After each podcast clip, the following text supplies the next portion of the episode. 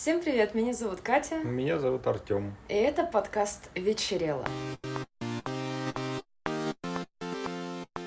Уже, в общем-то, по традиции я начну с темы, которая, наверное, прозвучит несколько странно и депрессивно. Я буду говорить про деменцию, про конкретно раз... старческую деменцию, э, хотя, наверное, это всегда старческая, именно деменция. Это всегда к старикам наверное, относится? да, но я не слышал другого. Ну, типа возрастные изменения. Да. Но я буду говорить конкретно про болезнь Альцгеймера. Это не я объясню, почему вообще я об этом решила заговорить. Я сама э, увидела мем просто в каком-то паблике в интернете о том, что в доме для пожилых, я не помню, как он конкретно классифицируется, ну, в Подмосковье, где-то там в Одинцовском районе, там я так потом, когда стала гуглить, правда ли то, что я прочитала, я узнала, что в Одинцовском районе очень много домов престарелых и разнообразных лечебниц, паллиативных центров и так далее – а, типа вот в этом доме престарелых, название не суть важно, я не, не запомнила, есть не настоящая автобусная остановка. Прямо на территории этого заведения. Угу. То есть их пациенты, жильцы с Альцгеймером, когда у них возникает желание поехать куда-то, не знаю куда. Ну, это классическая да. тема. У меня прабабушка так делала, и мне кажется, ну, ну многие наслышаны об этом. Да, звучит, когда старики куда-то хотят поехать. У них есть какая-то цель, они сами не знают какая, но вот что-то мозг им придумал задачку. Чтобы они могли пойти посидеть на этой остановке в ожидании автобуса, который технически не может приехать, потому что он там не ходит. Они посидят, переключатся, забудут, что они хотели, и спокойно вернутся обратно в номер. Неплохо. Я, если честно, не нашла подтверждений этой э, информации. И мне кажется, что с точки зрения этики маловероятно, что это правда. Ну, мне сложно представить. Я думаю, это возможно где-то не в России. Ну, может быть. Какие-то экспериментальные штуки. Ну да, мне, в общем, быть. кажется, что у нас бы это не одобрили. В смысле, звучит забавно, но я не знаю, как это насколько это хорошо. Ну, с какой-то стороны можно посчитать издевательством над стариками. Да, и, и, ну даже без э, оценок со стороны я не знаю, хорошо ли это для реальных больных людей. Может быть, не стоит так шутить с ними. Даже при том, что да, таким образом они доставляют меньше дискомфорта окружающим. Ну, потому что я в этом вижу только такое. И все закрутилось с этой шутки. Я нашла это остроумным, хотя и малореалистичным, и стала чуть-чуть смотреть, читать, и узнала немножко больше про болезнь Альцгеймера, хотя эм, очень много статей, где рассказывается, какую можно сделать профилактику и все такое, ну, я так поняла, это, ну, в основном гипотезы и предположения. Гарантированных мер нет. И что такое вообще болезнь Альцгеймера, если вдруг кто-то не знает? Это разновидность старческого слабоумия, то есть деменции, которая помимо просто снижения когнитивных способностей характеризуется обязательным набором дополнительной симптоматики. А, они могут быть в сочетаниях, я думаю, с точки зрения разных вот этих медицинских ну, этих, справочники диагнозов, как-то они правильно называются, я уже забыла, эм, они наверняка могут быть в разные годы, разные были критерии для того, чтобы ставить диагноз. Но смысл в том, что у тебя ты не просто теряешь свою сообразительность, а, или там у тебя ухудшается память, соображалка. У тебя должно быть эм, проблемы с запоминанием, проблемы с моторные, без а, непосредственных процессов, которые бы этому препятствовали. То есть у тебя проблема в том, что твой мозг хуже управляет твоим телом. То есть у тебя ничего не заболели, там мышцы, суставы, нервы.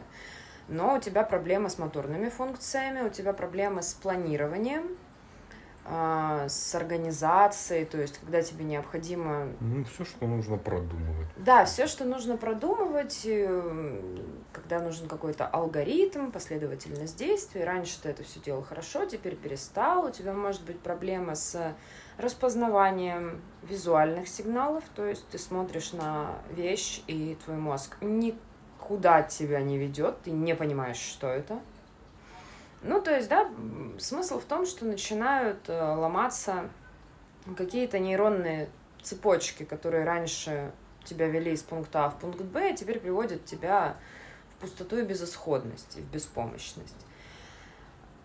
Считается, ну, ну, опять же, все вот эти медицинские штуки, я давно интересуюсь медициной, я работала в медицинской сфере, не медиком, но все-таки. И я поняла, что человеческий организм на самом деле очень мало изучен. И когда люди жалуются, что им как пальцем в небо подбирают препараты, ребят, врачи не знают. Ну да. Серьезно, честное слово. Нет, но есть врачи сволочи, это понятно. Не безответственные. Но они не... все еще не знают. Не, ну в смысле он может и не стараться, а, но даже если врач очень совестливый и очень искренне хочет помочь, очень часто он правда не знает. И даже анализы, всякие там маркеры, показатели по крови, по моче, еще по каким-нибудь более прицельным штукам, они тоже зачастую говорят в совокупности друг с другом о тенденции к чему-нибудь. Ну да. Ну и, и на основе прошлого опыта с прошлыми пациентами можно Ну и вообще вывод. накопленного веками опыта, ну, да, да, можно сделать но вывод. Это но это не стопроцентная гарантия, потому что все организмы очень не одинаковые мягко говоря. Ну, в общем, это так, морализаторство я просто очень не люблю, когда ругают врачей. Опять же, я не говорю про вопиющие случаи людоедского отношения, но это человеческий фактор. Но вообще врачи хорошие, будьте благодарны. Вот. А, про Альцгеймер считается, что он генетически передается, существует несколько генов. Я, не стала даже записывать, чтобы умничать, и какой смысл, все это забудут, это не важно. Но это то, что на данный момент вроде как уже четко подтверждено. Но я всегда держу в голове, что, возможно, мы еще многого не знаем. Ну да. Поэтому, я думаю, этим все не исчерпывается. И все разговоры о профилактике это постольку поскольку. Потому что я гуглила и англоязычные источники, и наши, современные, разных лет. По большому счету хорошо питайтесь и занимайте свой мозг чем-нибудь полезным считается, что вот учить языки хорошо. Да, ну везде, где мозг напрягается. Везде, где у тебя возникают новые нейронные связи. Да. Нет, кроссворды решать да. нет.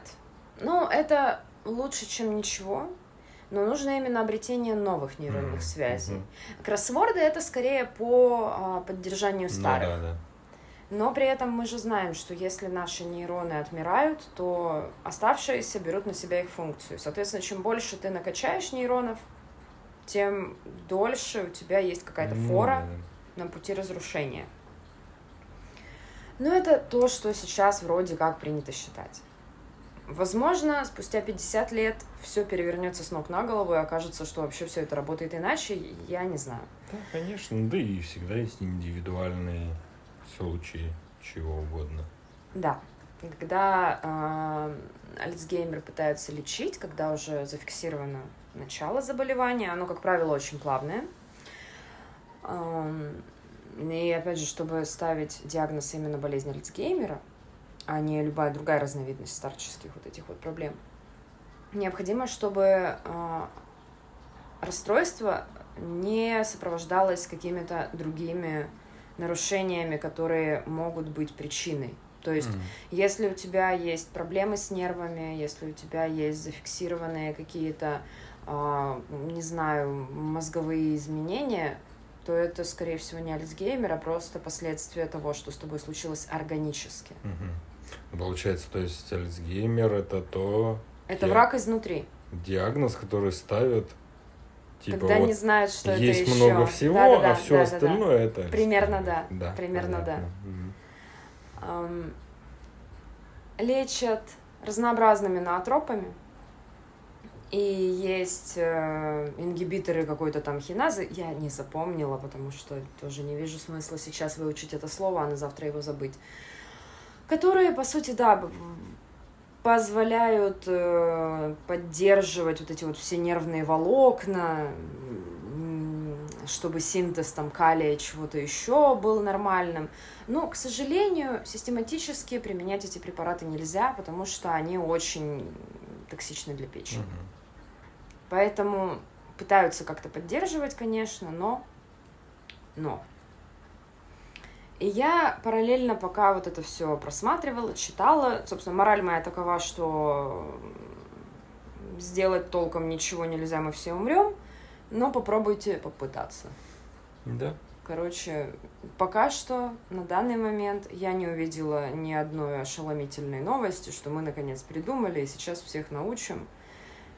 Нужно просто сделать пять действий, многоточие. Нет, увы, пока что такого нет. Но я нашла статью, где рассказывается, это статья для родственников а, людей, которые больны деменцией, Альцгеймером, там на самом деле не принципиально, какие есть То лайфхаки, есть как... это одно и то же? Альцгеймер — это разновидность деменции. А, Это понял, деменция. да. Это деменция по типу Альцгеймера. Все, да, понял, хорошо. Может быть, деменция на фоне Паркинсона, на фоне Мгм, каких-то да. еще там расстройств, синдромов. Но все это в целом типа старческое слабоумие. Да, Просто в какой понятно. оно форме, это разное. Всякие лайфхаки. Что можно сделать? Иронично, что очень многие рекомендации сводятся к тому, что вам нужно поставить заглушки на розетки, ограничители на углы столов Ну, супер. и купить все это в детском отделе. Мгм. Очень философская мысль, да, что Да. мы с возрастом обратно превращаемся в детей. Ну, есть же миллион расхожих фраз на эту Конечно, тему. да. И вот, в общем-то, типа того, то есть снова у человека нарушается координация, он неловкий, и лучше ему помогать. Помимо этого, всякие датчики дыма, естественно, Мгм. радионяни. Ой, ну, это, знаете, и так полезно, всякие датчики всего, чтобы были. Да, игра в Sims это подтвердила еще много лет Конечно, назад. Если да. ты забыл поставить датчик дыма, жопа твоей плите. Да и, возможно, квартире. тебе. Ну, дома, да, и ты можешь сгореть. Все верно. Короче, всякие ограничители. Просто как безопасное пространство. Мгм. А конкретно для людей, у которых проблемы с запоминанием и с тем, чтобы соотносить информацию, есть система наклеек. Мгм. А, потому что из-за вот этого вот на- нарушен, нарушенных связей человек э, с болезнью Альцгеймера, он может перепутать ванную комнату с кухней и Мгм. сходить в туалет на кухне. Ну да, да. То есть, ну, у него не, это не вызовет никакого диссонанса, потому что в его там вселенной все уже работает иначе. И чтобы избегать таких неудобств и для него, и для окружающих,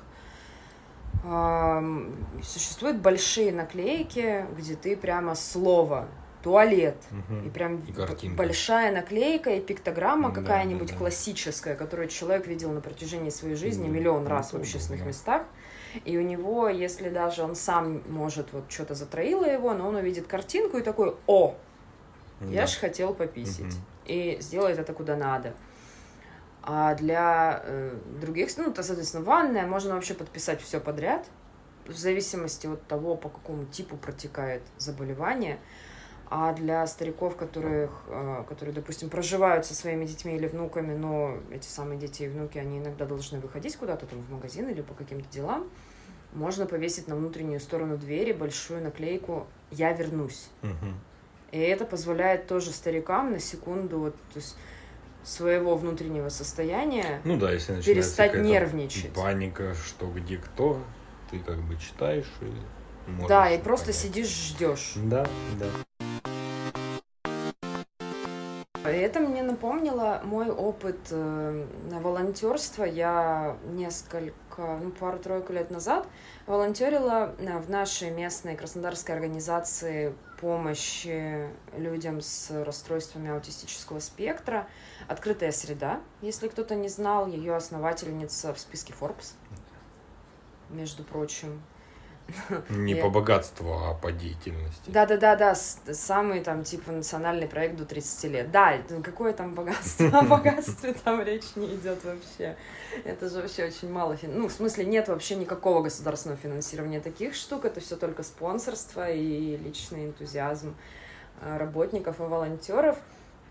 И Я э, для людей с аутизмом и расстройствами спектра существует такое явление социальной адаптации, как тренировочная квартира. Это квартира, где по очереди, по несколько часов подопечные э, учатся, ну, по сути, просто жизни бытовой.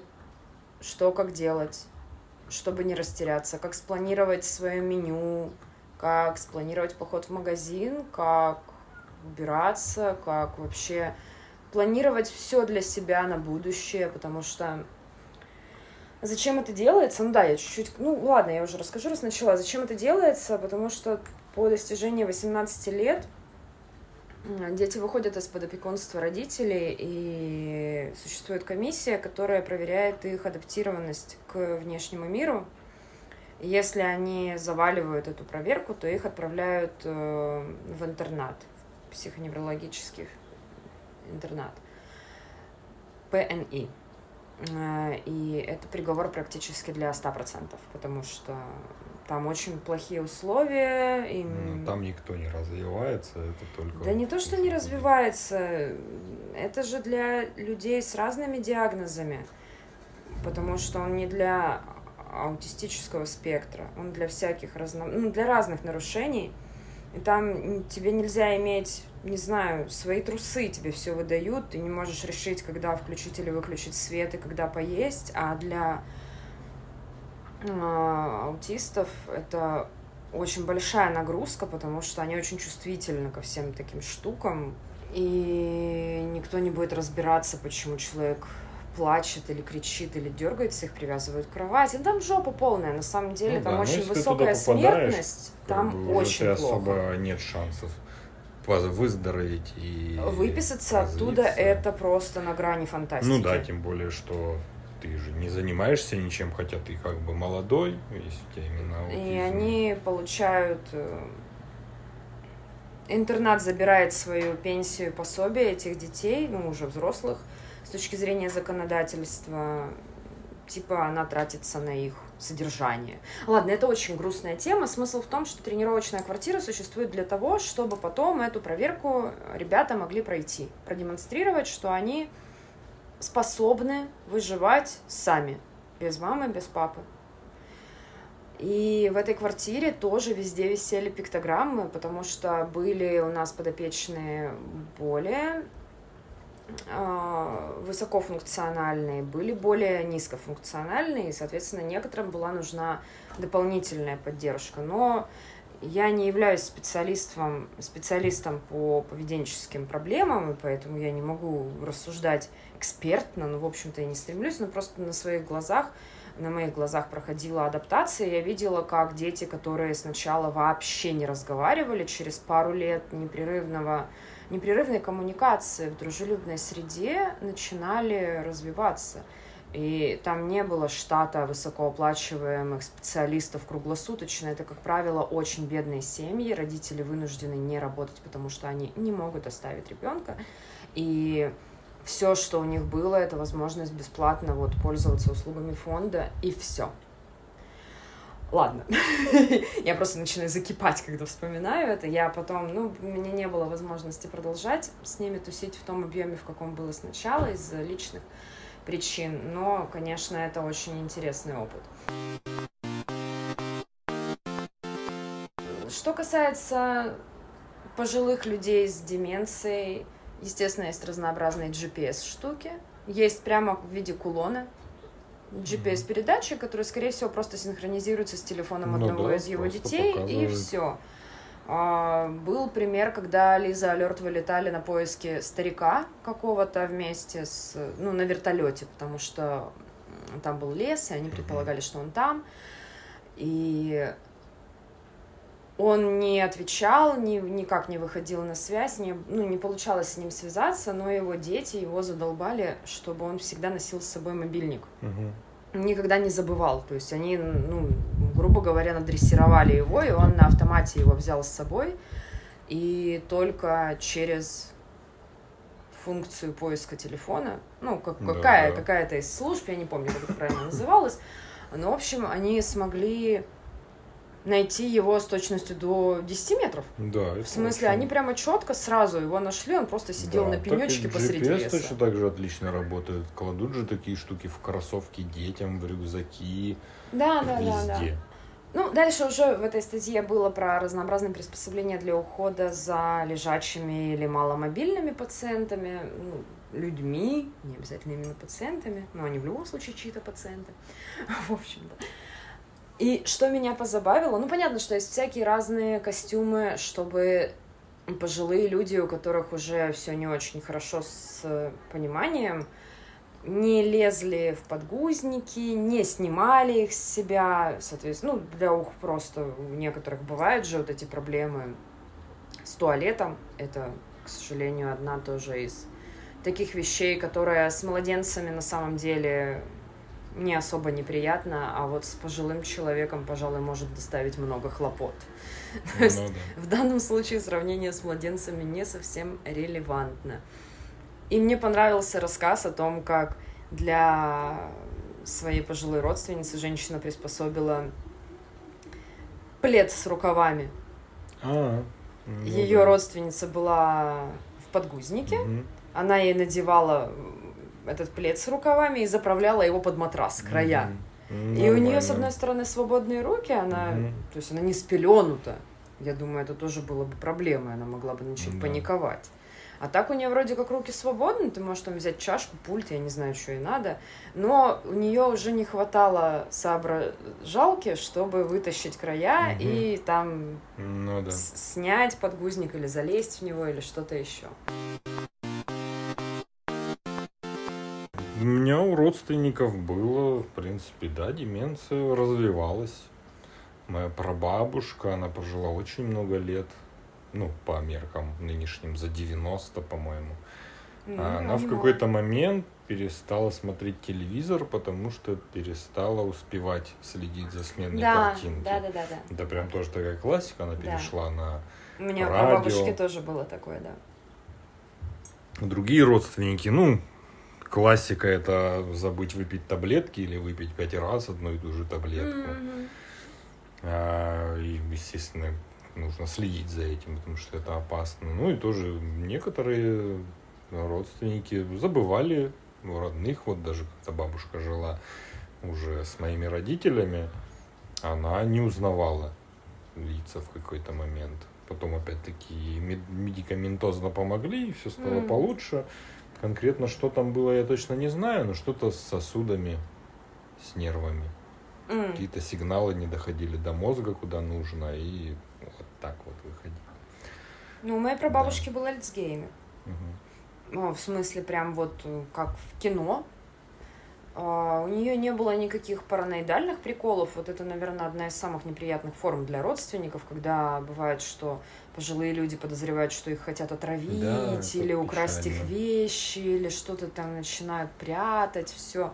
Это очень стрёмно, очень печально, реально, взаимодействовать со своей мамой или бабушкой, которая теперь подозревает, что ты планируешь кровожадно ее уничтожить. Это, мне кажется, безумно психологически тяжело. Там, по счастью, было без этого. Она всегда была безумно добродушной женщиной. И вот как-то, видимо, я не уверена, что это обязательно коррелирует. Но в ее случае все, в общем, было закономерно. И как развитие ее личности. Просто в какой-то момент ее дочь, моя бабушка, переехала к ней. Потому что моя прабабушка, ее звали Катя, меня назвали в честь нее. Она могла начать куда-то собираться и ходить. И Ну, соседи классика прям, звонили бабушке, что они там ее откуда-то приводили. Это было в станице, и там многие ее знают. Но это, между прочим, была не настолько маленькая станица, и это чистый рандом, что ее встречали соседи, потому что там ну, нам на много-много тысяч, десятков тысяч людей. Это же, блин, большой какой-то районный центр. Ну, да, и тогда переехала ее дочь к ней и жила, чтобы присматривать. На эту тему еще классный фильм есть, свежий «Отец». А, с Энтони Хопкинсом. Прямо очень шикарный. Прям Да, он, всем. он классный, он показывает восприятие изнутри. Да, он очень трогательный и очень грустный. Да. Ну, он как раз показывает вот со стороны Со стороны пациента, со пациента, стороны как больного. вот оно Почему все я называю их выглядит. пациентами, господи? Ну, ты же я, врач. Я вошла в образ, да?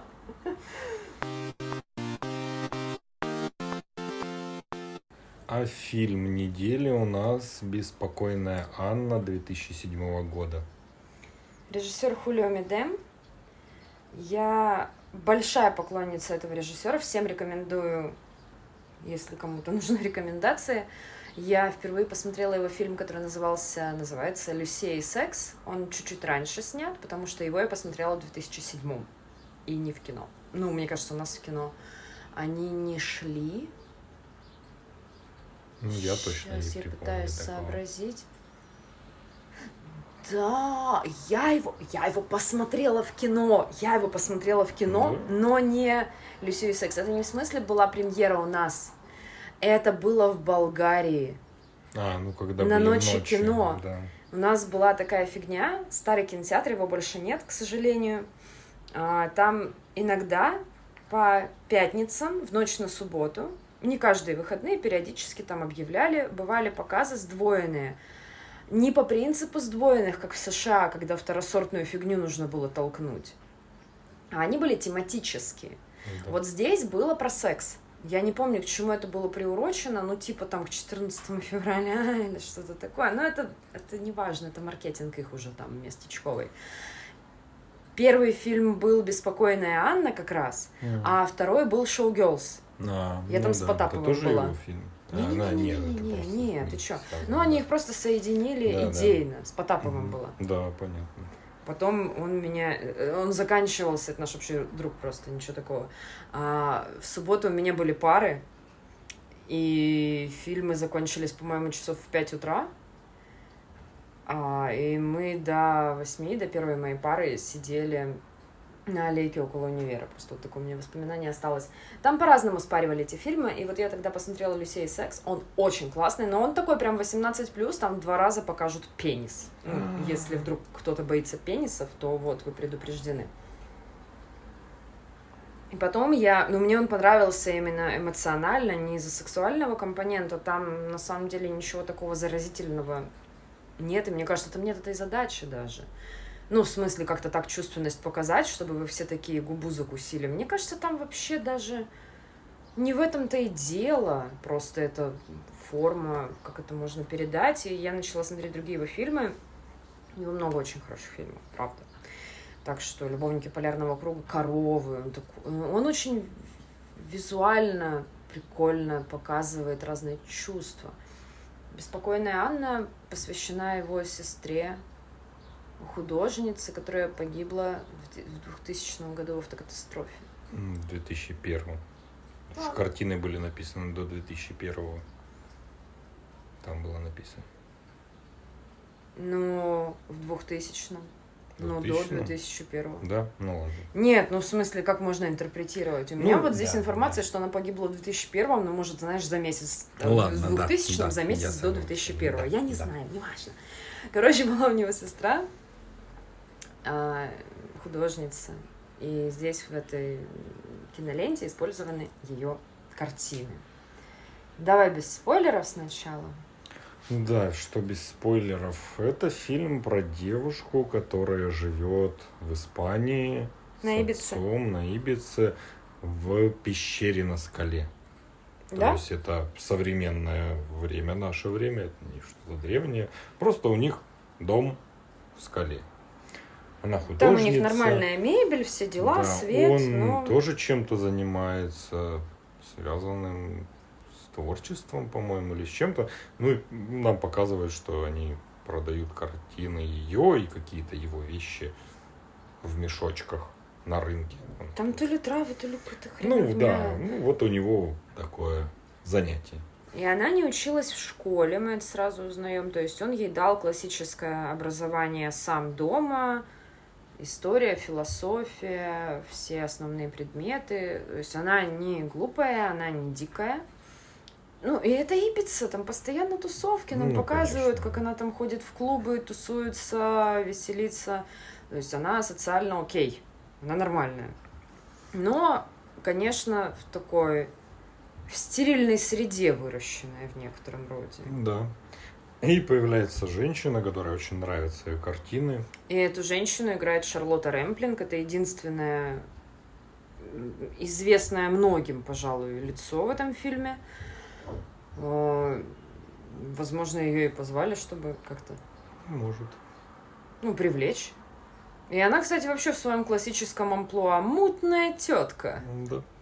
Ну, у нее просто такой типаж, мне кажется, мутный. Ничего плохого, мне безумно нравится ее лицо, но она всегда играет таких каких-то хитрожопых персонажей.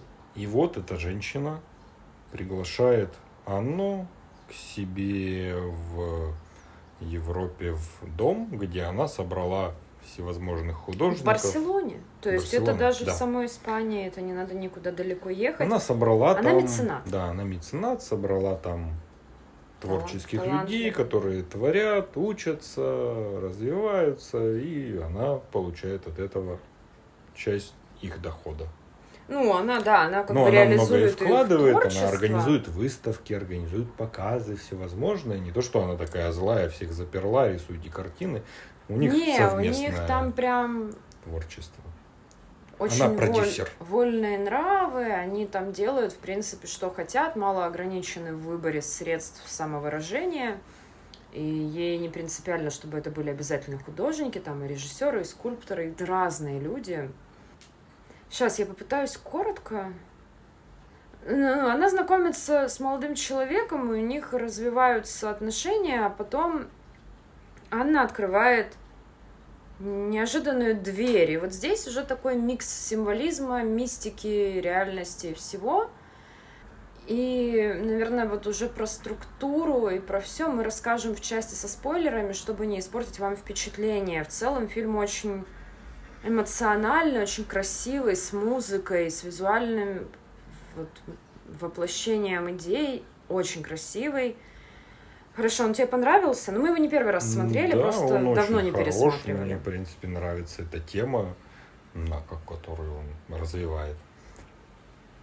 Ну, мы обсудим потом, да. вот в следующей части, как кто Ну, воспринимает. Да, мне он нравится. Да, я очень его люблю, он очень классный. Он... После него как-то внутри очень широко становится. Ты как будто горизонты немножко расширяешь, очень приятное чувство. Не знаю, бывает ли у вас на таком уровне ощущение от просмотра, от восприятия искусства. У меня бывает.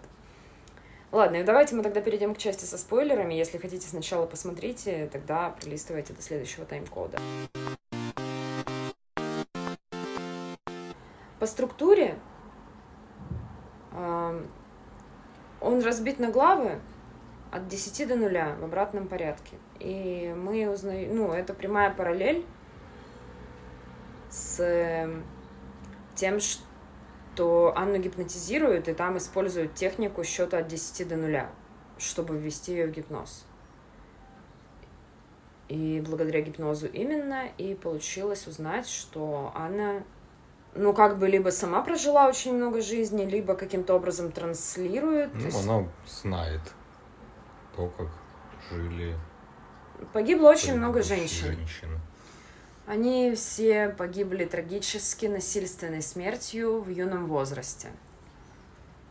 В 22 года. У меня очень много в голове, я пытаюсь это сложить в коротенькую картинку, потому что просто пересказывать м, отдельно взятые сюжетные ходы, это, наверное, не суть.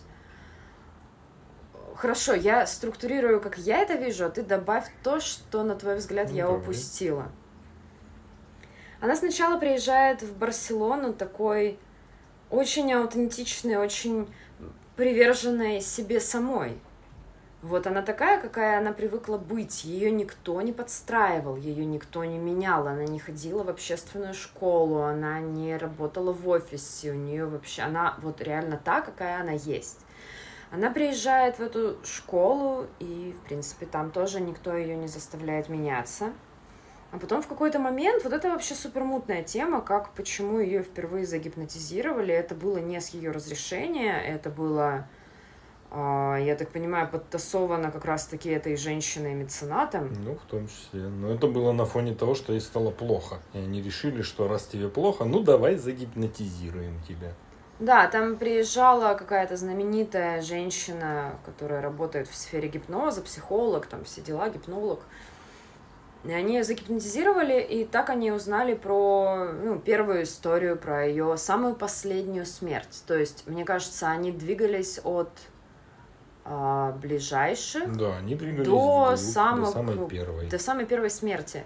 Это как в другом моем любимом фильме, у меня очень много любимых фильмов, эм, дом, который построил э, Свифт. О, о, о том, как там вспоминали. Ермольник вспоминал прошлые жизни. Вернее, не Ермольник, а его коллега. Неважно. Все, я то я могу бесконечно. И ее начинают это гипнотизировать. После первого же гипноза ее возлюбленный а, убегает, исчезает, потому что она с ним говорит на арабском, он отказался это комментировать и просто собрал вещи и резко одним днем ушел, ни с кем не попрощавшись, и она безумно опечалена и очень хочет как-нибудь его встретить. На нее все это влияет не очень хорошо, она начинает терять связь с отцом, хотя сначала она с ним переписывалась, но представить, да, он ее растил с самого рождения, он был ее учителем, он был ее родителем, он был ее другом, он был ее наставником, он был для нее, в принципе, центром мира. И они сначала очень много переписывались, но постепенно она перестала быть откровенной в достаточной мере, хотя до этого она там, не стесняясь, рассказывала и про там свой секс, и про что-то еще, ну, как про вот, такие этапы в жизни очень важные. И она постепенно европеивается. И вот тут, конечно, сложно сказать, ты, у тебя было понимание того, почему конкретно этот процесс происходит? Из-за того, что ее возлюбленный ушел, из-за того, что она стала открывать какие-то прошлые жизни. При этом она сама не помнит. Она просила всегда, чтобы ее вводили в гипноз, когда она в отключке, и она просто просматривала потом видеозаписи своих сеансов. У нее не оставалось внутри ну, эмоциональных воспоминаний каких-то, но она смотрела и... Но она не все старалась смотреть, она по минимуму прям. Да, она старалась не смотреть, потому что ее постоянно гипнотизировали, и там какой-то бесконечно разверзлась вот эта вот бездна. Ну, и она очень тяжело переживала, даже когда смотрела, все-таки она снова вспоминала это и снова переживала. Да, флешбеки у нее были, даже при том, что она, в общем-то, старалась себя изолировать. И эта фраза, которую, кстати, она говорила еще практически в начале, она рисует для того, чтобы убежать от себя. Ей, ее ну, вот это меценат, не знаю, как он называется, наставник, э, говорит, попробуй добавить глубины, используй там краски, там они мелки, там что-то еще. Она говорит, я рисую, чтобы убежать от себя, я не хочу в глубину. Да, ну я как понял, э, почему вот это европеивание происходило. Мгм. Ну, во-первых, да, потому что она вспоминала и проживала заново часть жизни этих людей. Ну, кстати, и не, не только гипноз был нужен для того, чтобы это случалось. Да, И иногда были просто какие-то так, триггеры. Потому что, да, просто вот от каких-то... Да, она моментов. иногда что-то видела, и, И как ее... бы она да. в разные ипостаси своих прошлых жизней была разными людьми из разных стран в разное время. Ну, она, в общем, стала терять свою естественную идентичность. Да, во-первых, это, а во-вторых, как это бывает в обычной жизни с разными людьми, если ребенок живет в одном месте, общается вот только с папой, не, не ходит никуда, ничем не занимается, ну вот более широким, не видит мир, по сути. Потом, когда он попадает в этот мир, ему хочется больше на себя примерить, больше получить, потому что довольно однообразно происходила раньше жизнь до этого момента. А тут уже ты много видишь, много понимаешь, много Ну, при знаешь, этом, и видишь, как-то на конкретно здесь нам показали, нацепить. что она была стерта практически. То есть она стала серой массой. Сначала она безумно выделялась из этой Да, серой массы. да. Ну и взросление.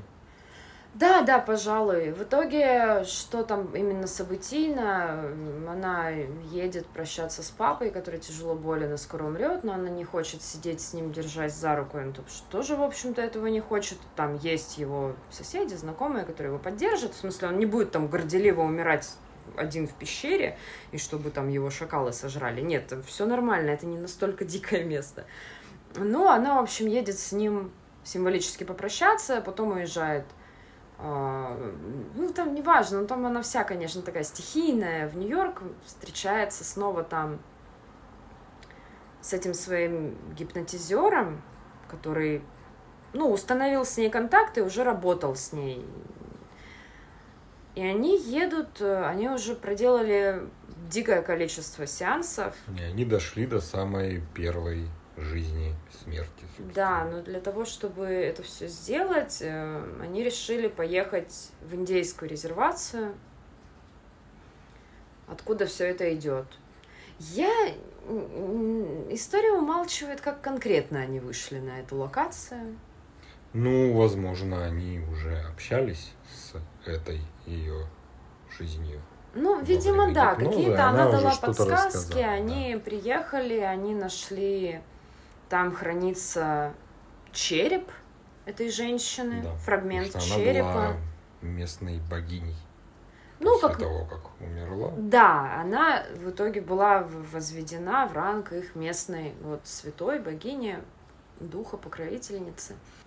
И она вот с ней коннектится, смотрит ее смерть, э, и это ее как-то окончательно формирует, наверное. Хотя это тоже как-то не, об этом все полунамеками. Потом проходит еще немножко времени. Она уже окончательно изменила свой имидж. Но это тоже, знаешь, сначала она была такая вся с отросшими дредами, косичками, с бусиками, вся в пестрой такой одежде, очень аутентично выглядящая. Потом она стала нейтральной европейской женщиной, очень вот просто с обычными умеренно длинными волосами, в обычной аккуратной одежде, там, с аккуратным макияжем, ничего интересного. А в третьей части она выглядит как призрак в доспехах в женском ну, да, да. обличии. Или как э, девушка с татуировкой дракона. Ну, такой вот образ немножко футуристической стрижкой, и вся такая более резкая, четкая, действительно как что-то из фантастической антиутопии. Ну да. Такой у нее образ забавный. Но при этом она работает в кофейне, она встречается снова спустя вот все эти годы со своим тем возлюбленным, который вернулся, и тогда он рассказал, что он сбежал, потому что ее прошлая жизнь, она была его матерью. Да. И свою смерть и рождение ребенка, которое она помнила, это его рождение. Ну, и его это тогда, конечно, вынесло нахрен. А, а он из африканской страны, которая, ну, страны в Африке, которая была колонией Испании, а потом они ее отдали Марокко. Марокко, и они там была война ну, и гонения. Там, да, народ. И ну, короче, да, там вот вся там, большая проблема. У него погибла вся семья, и он, ну, и он не может туда вернуться, потому что там вот это все поделешь происходит, и он вообще всегда говорил о том, что это часть, ну, это одна из целей в его жизни — разобраться в этом, найти причины и как-то помочь своему народу и себе в частности. Не месть, а, ну, справедливость. И она тоже, конечно, очень прониклась этой идеей, и она устраивается официанткой в кафе и организует встречу с э, политиком. Кто он? Ну, он какой-то политик. Э, ну, я так понимаю, он каким-то образом причастен вот к этим вот штукам. Ну, он причастен к войне в Ираке, и об этом очень жалуются ей прямо перед моментом, да. когда она с ним познакомилась. Повара, который, собственно, из Ирака, из-за, грубо говоря, из-за этого человека-политика умер их ребенок на той войне. Она, короче, устраивается, бесцеремонно строит ему глазки, он приглашает ее к себе в номер, она вся такая хихихи-ха-ха-ха а, приходит и в рамках а, заигрываний наполовину раздевается и в какой-то момент совершает акт дефекации ему на лицо. Да. Он в полнейшем шоке, избивает ее, и она уходит, и вот здесь параллель с самым-самым-самым началом фильма, который вообще никак не связан с сюжетом, нам показывают как туристам соколиную охоту, как работает сокол. и с него снимают шлем с наглазниками, и его отпускают, и он убивает птицу. И я так понимаю, что конкретно в этой жизни Анна, ей было уже 22, тот возраст, когда она погибала все прошлые свои жизни, а в этот раз ее не убили. Ну да, но он хотел, и нам как бы на секунду намекнули на это, что он все-таки ее убил, но нет. Он уже взял, что это было светильник, замахивался, чтобы разбить ей голову, но в последний момент отбросил его и ну, она да. ушла. И она ушла, и это вот некий триумф. Да. Но, возможно, это потому, что во всех своих других ипостасях она была или беременна, или была матерью, а в этот раз еще нет. А ее самая первая вот эта вот индейская женщина говорила, что ее задача привести в мир много хороших людей. Да, и ну, как раз, собственно, нам объяснялось, почему это началось тогда, когда ее убивал там какой-то шаман. Мгм. А она говорила о том, что да, она будет возрождаться раз за разом, приводить в мир хороших людей, несмотря ни на что, и вы меня не остановите. Ну, если суммировать, это фильм о женщинах. Да. И про это они много разговаривали в своей вот этой вот арт-школе, о том, что... Ну, про гендерные роли, про вот всякие архетипические штуки, что мужчины насильники, женщины соблазнительницы, ну, типа шлюхи, то все. Ну, они как бы, как творческая молодежь, что все, естественно, несколько утрировали, но, в общем-то, в фильме много про такой вот гендерные моменты. Ну, а в данном случае здесь даже не... Ну, это не, не совсем даже про гендер, а про дух, наверное, уже. Ну, про чуть выше уровнем. При этом в какое-то кликушество фильм не скатывается. В смысле, это не ода феминизму. Нет. Ничего против мужчин автор не имеет. Ну, Я не увидела ничего такого. Автор много что имеет против зла, войн, насилия Да. и видит спасение в женщинах. Но это весьма классическая, мне кажется, трактовка. Да. В смысле, не он первый придумал что-то такое сказать. Фильм классный, правда. Он очень проникновенный. При этом он не сказать, что жесткий. Даже вот несмотря на то, что там какие-то смерти, дефекация на лице. Ну, он интересный. Это очень так, чуть-чуть. Проблесками кадров, там ни- никто не будет вам смаковать какие-то гадости. Это, не, это нам как бы показ... обозначили, но смысл не в том. Сторонники того, что мы все-таки проживаем разные жизни после Я не верю в смерти. это. Ты веришь в это? Ну, в какой-то мере, наверное, да. Я не уверен, что это именно вот так. как Не-не, ну показано. понятно, конечно. Но я верю в сохранение энергии. А, ну в единство То, вот что- этого всего, ну... Ну, ничто да. не может пропадать. То есть, по сути, ты умираешь, и Ну, как бы Да, всё. нет, я тоже А согласна. те что- несколько грамм, которые пропадают после того, как человек умирает, это Ну, я только уже... слышала об этом как о байке, я, признаться, не интересовалась ну, этим есть, прицельно. доказано это людьми некоторыми умными. Сколько там было граммов смерти? Девять граммов Ну, смерти. Ну да. Не, не знаю.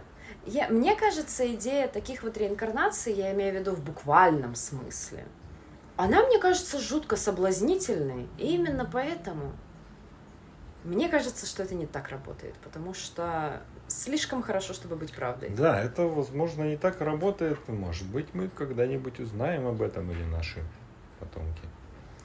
А, Возможно, в смысле это не работает именно как человек. Возможно, это работает шире. Ты потом жучок, а потом ветерок, а потом коралл. Или, возможно, ну, и еще как-то. Ну, Так, мы сейчас одухотворили ветерок? да. Ништяк. Ну, а что? Ну, да ты знаешь. Не-не-не-не, супер. Древняя Греция тебя одобряет Вот. максимально. Ветерок, травка, Нормально. птичка. Ну, то есть ты Или такой камень. буддист. Да, наверное, да. Смысле того, что это... Из не- христианства моя подружка хвалит лютеранство. Можешь рассмотреть. Ну ладно. Ну так, посмотрим, вдруг будет скучно. В смысле, ну, то я верю в то, что все не замыкается на человеке. А, не, разумеется, я тоже не, не настолько высокого мнения о нашем роде.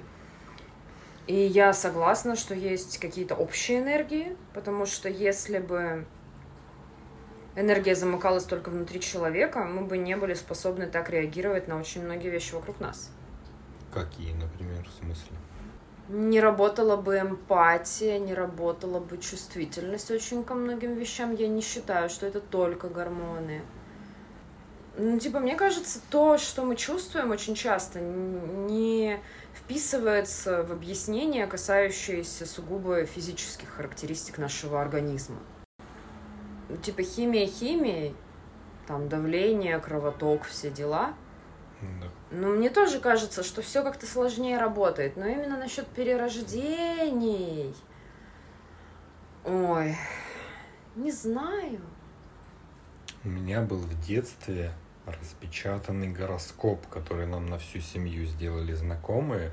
Ой, боже, натальная По- карта. По дате рождения, по-моему, знаешь, еще на вот этих принтерах, на которые были с точечками по краям листы Да, отрывные конечно, такие. конечно, да. Они, возможно, до сих пор даже лежат где-то. Так-то и факсы такие были. Да. Ну, И там вот было написано, там прям очень много, и там было написано про прошлую жизнь. Ой, ну слава богу. Я а про был. будущее было? Нет, про будущее. А, нет. очень удобно, ну-ну. Был охотником в Египте, древнем. Ты чувствуешь, что это Пока правда? не надо поехать в Египет и поохотиться, тогда будет понятно. Тебе по Это жопе там забавно. надают за такие. Наверняка. И говорят, что если у тебя есть какое-то скопление родинок или родимое пятно, это место, куда тебя убили в прошлой жизни. Тебя прям несколько раз убили. Ну, причем несколько раз, а вот здесь у меня сбоку под ребрами прям конкретное пятно есть. Это очень похоже на то, что меня пырнул ножом кто-то в бок. Твой кабан, на которого ты охотился, Да. оказался гопником. Клык. Клыком такой. Вот так вот. А я сегодня расскажу, в отличие от обычного, о чем-то более доказанном и научном. Е! Это время. Еще более доказанную конкретную вещь ты мог выбрать? Да, ты без послушай меня, что ты Все, все, все, извини. Мы живем в мире, где время, ну, считается чем-то четким и, ну, как бы зафиксированным. Вот есть время, секунды текут, они одинаковые все время, мы к этому привыкли. Ну, относительность уже какое-то время все-таки была открыта. Относительность открыта Эйнштейном, Да. теория относительности и по фильмам, и всевозможным фантастикам мы знаем, что если космонавт улетает далеко на другую планету, то для него время идет медленнее, а у нас быстрее. Потому что это зависит в том числе от гравитации.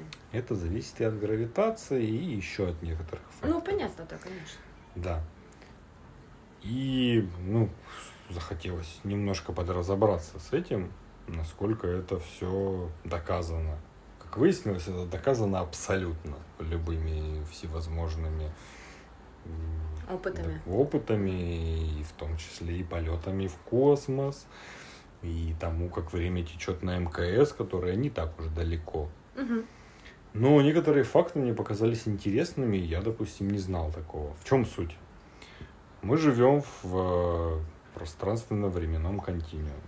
То Ну, есть уме. это про- про- да, пространство и время, которое определяется 330 тысяч километров на одну секунду. Да, да, да, да, да, да. Пространственно-временная. Ага, Это скорость света. да. Я помню. Если бы было возможно лететь со скоростью света, это вот именно сейчас отбросив гравитации, притяжение планет, черных дыр и все такое вот в чистом вакууме, в отсутствии всего, если бы было возможно двигаться со скоростью света, время бы остановилось. Потому что ты во время движения Компенсируешь? компенсируешь эту Ага. секунду. Ага, ага, да, я поняла. Но двигаться со скоростью света невозможно, потому что при приближении к скорости света масса возрастает, и в момент достижения скорости света масса становится бесконечной. И, ну, по сути, возможно, когда-нибудь что-то будет изобретено, чтобы это как-то компенсировать, что-то сделать. Сейчас и Ну, и вот добраться эта до твоя такой скорости бесконечная масса, она тебя типа стопорит. Да, она тебя стопорит, потому что, ну, бесконечная масса это ну, что-то невозможное. Ну, ты не в можешь это того, что, сдвинуть. Естественно, ты это не можешь сдвинуть, и больше бесконечности твоя масса не может стать. То есть ты не можешь двигаться быстрее скорости да, да, света да, то есть и, рост дальнейший, дальнейший рост массы невозможен. и как бы отматывать время назад за счет этого. Ага. Верю и надеюсь, что когда-нибудь это смогут преодолеть. Ну, вот тут нужны будет какие-то классно. новые, какие-то радикально новые открытия. Да. Но до скорости света любая скорость движения замедляет время. Я поэтому так люблю гулять. А Я тут стараюсь будет жить подольше. Будет интересно еще. Ох ты, блин. Пойдем сегодня гулять? Так вот, двигаясь со скоростью, допустим, 150 тысяч километров в секунду, мы как бы на полсекунды А, ну сокращаем время. пропорционально, короче. И, соответственно, уменьшая рас- расстояние, мы уменьшаем время. И это было доказано множество раз. Космонавты, которые летят в космос, даже, опять-таки, пока отбросив гравитацию, сама МКС движется, она летит, она не стоит на месте, просто вращаясь вокруг Земли. Она постоянно находится в дополнительном ускорении. Мгм. И побыв в космосе какое-то время, космонавт возвращается. Естественно, там очень маленький процент сдвига времени, но на наносекунды определенные он Моложе? моложе, чем мы. А это, опять-таки, теперь можно про гравитацию. Просто по факту того, что в массивных объектах массивные объекты, такие как планеты, черные дыры, ну, про черные дыры надо будет когда-нибудь отдельно. Обязательно. Да. А, Планеты возьмем. Она имеет огромную массу. И за счет того, что у нее есть огромная масс- масса, есть гравитационный сдвиг. И он начинается от ядра планеты, то есть от центра планеты. И чем дальше от центра планеты, тем, получается, медленнее течет время. И я, соответственно, от чем дальше от планеты в километрах, тем тоже там время течет быстрее, чем здесь у нас внизу. Выяснили путем подсчетов всего этого, что ядро Земли моложе коры на два с половиной года. За вот эти миллионы лет накопилось два с половиной года за счет вот этого расстояния от центра Земли до коры.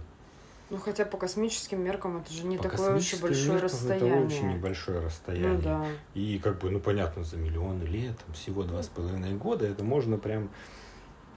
Не, ну, ну тем не менее это заметно. Это заметно. И это будет более заметно, чем дальше ты будешь отдаляться от крупных планет и чем ближе будешь там к другим, допустим, планетам приближаться. Там оно снова начнет замедляться, но из-за того, что там другая масса, все по-другому, там тоже будет свое время. И, допустим, на Марсе время будет течь медленней, чем на Земле. Потому что там больше гравитации. Да, там другая гравитация, и там это уже тоже своя система. Что по поводу именно движения? Как раз про твою любовь к гулянию. По сути, да, двигаясь, просто даже в ходьбе, ты там на какие-то тысячные доли наносекунды, двигаясь в определенном направлении, Замедляя делаешь время? сдвиг. Замедляешь или убыстряешь. Был проведен эксперимент. Так, а в смысле замедляю или убыстряю? вот как я щас убыстрять расскажу, могу? а щас расскажу тебе. Ладно. Эксперимент. Существуют атомные часы, которые имеют абсолютную точность. А, В смысле, они на работают на Они расщепление работают ядра не или на расщепление, они работают э, смысле на, на атомные? колебании атомов и молекул. То есть там вот это замеряется колебание, которое всегда единое. Оу, Да. То есть на них ничто не влияет. ага. Какие-то вот наши там магнитные поля, что-то еще. Ну, конечно, чуть-чуть влияют, но уже выяснено, что это не... Ну, погрешность, в общем, минимальная Погрешность относительно минимальная. других вариантов. Ага. Был проведен эксперимент.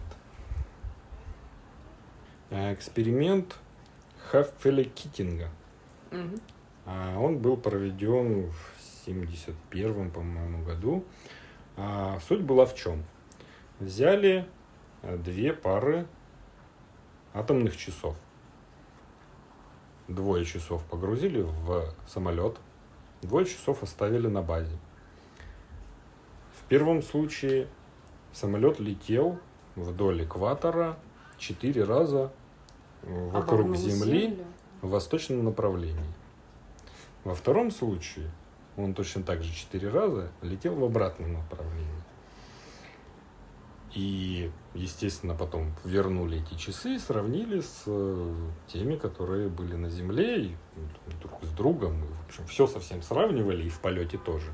И выяснилось, что при движении на восток, это по, по направлению движения Земли. То есть Земля же сама крутится, Да. и ты еще как бы добавляешь. Э, Время уменьшилось на 59 наносекунд. А при движении в обратную сторону оно прибавило 273 наносекунды.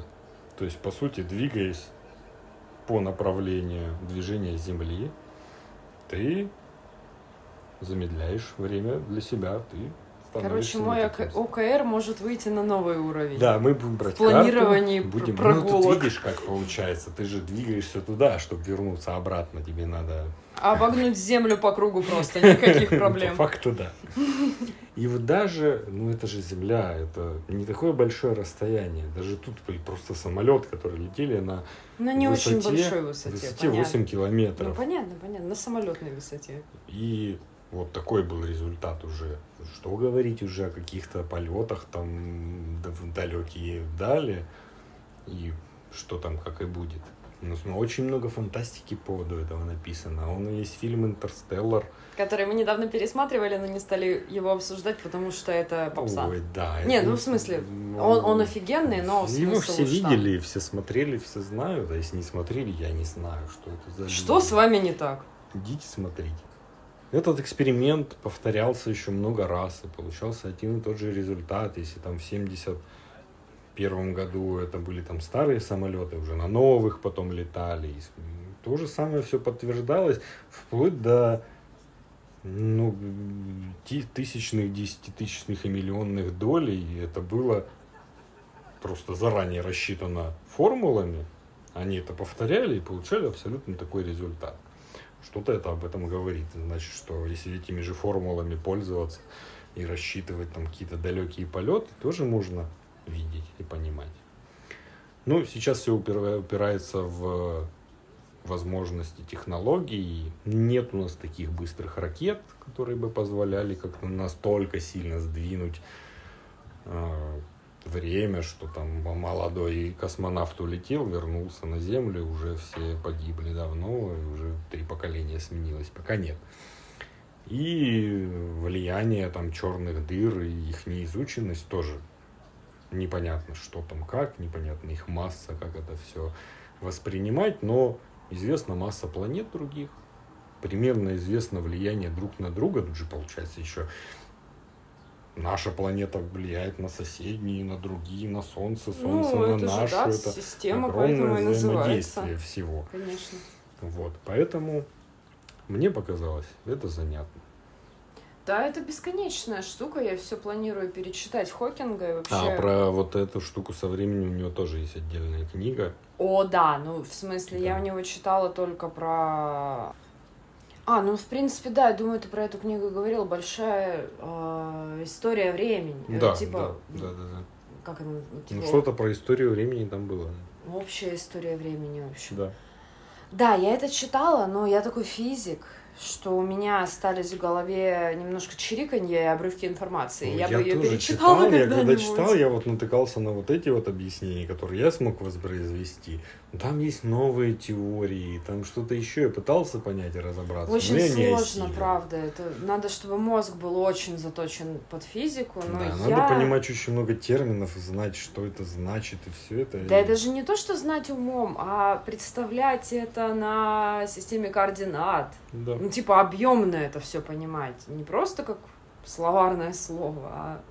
Да, это интересно, и, и я торжественно клянусь когда-нибудь во всем этом хоть как-то разобраться получше, Да. чем сейчас. Можно постепенно вот так со временем чуть разобрались, потом материи можно С изучить. Божьей помощью и силой подкаста Да, да. мы разберемся. разберемся с физикой. Наконец-то. Найдем решение этой проблемы. Да. Ну, если что, мы поделимся с вами. Может быть. Сами улетим в будущее, будете сидеть тут. Как без дурачки. подкастов. Ладно, спасибо большое, что слушали нас. Э, Всем хорошего дня. Это была Катя. И Артем. Всем пока. Пока-пока.